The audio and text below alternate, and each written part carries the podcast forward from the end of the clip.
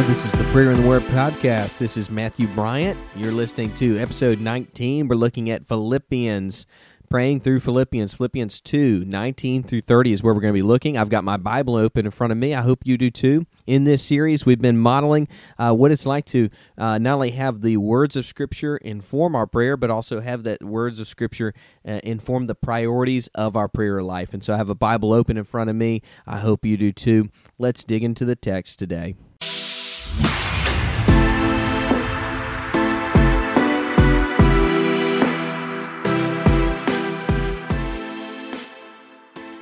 Hey, and welcome back to Praying Through Philippians. I'm reading from Philippians two, nineteen through thirty. Um, got my Bible open here in front of me, and we're going to let the words of Philippians here not only inform our prayer, but shape the priorities of our prayer. So let's work through this text. So verse nineteen, it says this, "I hope in the Lord Jesus to send Timothy to you soon, so that I too may be cheered by news of you. For I have no one like him who will be genuinely concerned for your welfare, for they all seek their own interests and not those of Jesus Christ. But you know Timothy's proven worth, how he as a son with a father has served with me in the gospel. And I hope, therefore, to send him just as soon as I see how it will go with me. And I trust in the Lord, I trust in the Lord, that shortly I myself will come also."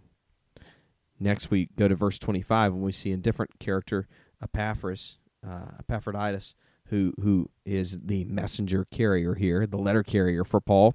And he says, verse twenty-five, I have sought, I have thought it necessary to send to you Epaphroditus, my brother, my fe- my brother, my fellow worker, and my fellow ser- soldier, and your messenger and minister to my need. So Epaphroditus came uh, not only with a message and letter from the uh, church in Philippi, but also came with a gift from the church in Philippi. And he says, "For he has been longing for you all," in verse twenty-six, "and has been distressed because you heard that he was ill.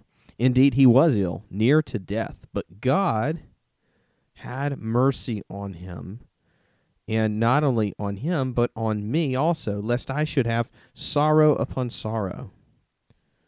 Verse twenty-eight, "I am more eager to send him, therefore, that you may also may rejoice at seeing him again, and that I may be less anxious. So receive him in the Lord with all joy, and honor such men," honor such men, namely, honor men like Timothy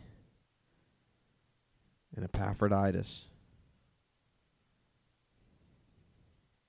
Honor such men, for he nearly died for the work of Christ, and particularly thinking about Epaphroditus here, that he nearly died for the work of Christ, risking his life to complete what was lacking in your service to me.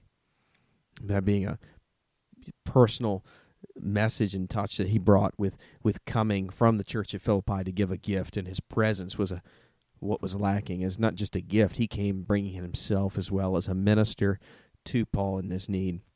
And so let's take some time and let's let this prayer not only influence uh, this this let's let the scripture not only influence uh, the words of our prayer, but also the priority of our prayer. And so I've got my Bible here open, and I'm just going to work back through this and pray it back to the Lord and say, Uh, God, we come before you, and and uh, God, I I want my, my prayer and my whole life to hope in the Lord Jesus.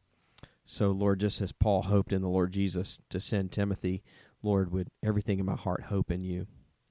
And, Lord, uh, Lord, we have physical needs, like Paul had physical needs, God, uh, but our hope is not set on the meeting of those physical needs by other people, Lord, but ultimately we put our hope fully on you.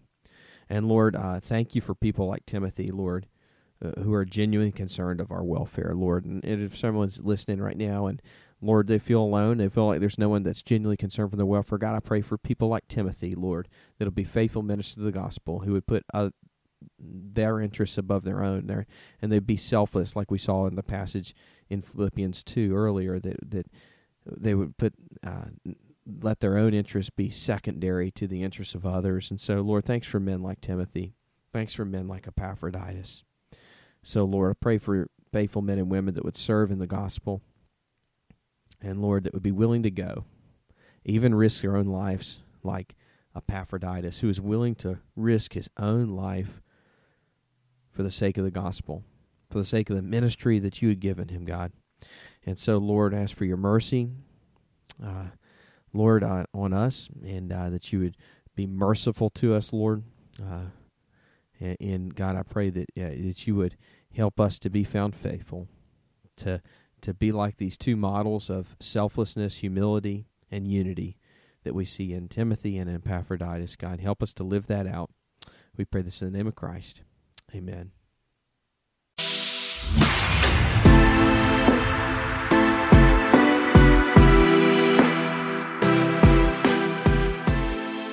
Hey, and thanks so much for listening to today's podcast. This is the Prayer Word Podcast. If you've enjoyed listening to it, please take a minute and go ahead and subscribe on your favorite podcast listening service.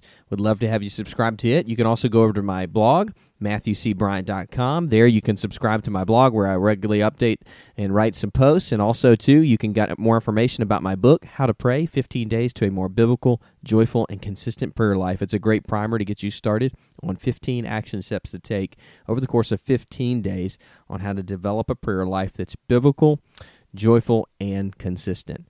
Thanks so much for listening. Can't wait to see you back next time.